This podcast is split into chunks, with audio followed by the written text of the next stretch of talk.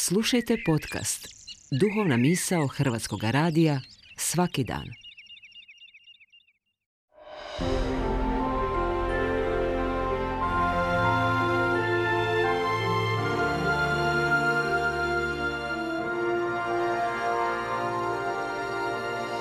Duhovna misao.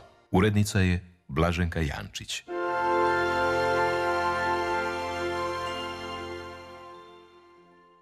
Govori protojerej Stavrofor Slobodan Lalić, paroh Zagrebački. Volja Božija. Nekoliko emisija unazad tragamo za dubljim smislom teksta molitve gospodnje Oče naš. Zapazili smo da, iako se radi o veoma kratkom tekstu, njegovo značenje je iznimno sadržajno, a udubljivanje u njegov smisao interesantno traganje. Tako dolazimo do prozbe da bude volja tvoja i na zemlji kao i na nebu. Prozba koja nam zvuči kao najjednostavnija, a njeno značenje najjasnije. Pa ipak, prihvatiti u svom životu njen smisao čini se najtežim.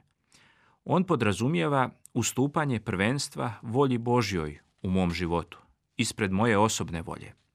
Nadalje, prihvatanje Božje volje znači prihvatanje božanskog poretka, što će reći da riječ Božja postaje zakon po kojoj smo pozvani da živimo i po kojoj mi usklađujemo svoj život, postupanja, međusobne odnose. Često se čudimo jer u sebi i oko sebe zapažamo konflikte. Uočavamo smućenje u našoj duši, u našem umu. Primjećujemo frustracije, strahove u sebi i oko sebe, iako nam se čini da je sve u redu i da živimo baš kako treba. Razlog je jednostavan i krije se u tome što narušavamo božanski poredak što volja Božja, izražena kroz evanđelske zapovijesti, nije putokaz po kojem živimo.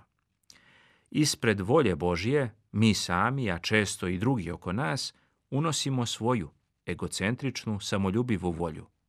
I onda se pitamo zašto smo isključivi prema svojim bližnjima i otkuda nerazumijevanje među nama.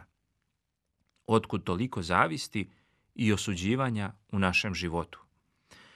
Ovdje nam se otkriva sva dubina prozbe upućene Bogu da bude volja tvoja i na zemlji kao i na nebu. Sada ona nije samo jedna u nizu zamolbi, već postaje glavni kriterijum istinske vjere i ispravnog života. Zapitajmo se, očekujemo li od Boga uvijek ili isuviše često ispunjenje naše vlastite volje ili ostvarivanje volje Božje u svijetu i našem životu.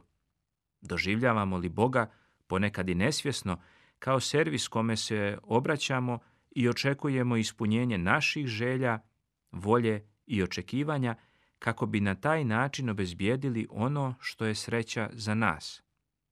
Svakako da je opravdano da svako od nas ima svoje osobne želje i planove, ali ako iskreno vjerujemo u njegovu, Božju ljubav prema svakom čovjeku, tada ne namećemo svoja rješenja, već prihvatamo rješenja koja nam nudi promisao Božiji. Ako nam je i ovo teško prihvatiti, ponovo jasan putokaz nam pruža i evanđelje Hristovo.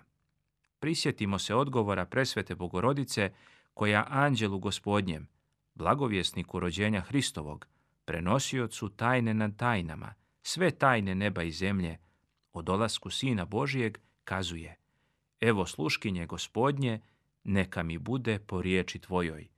Riječi koja u stvari Marijinim jezikom iskazuje volju samoga Boga.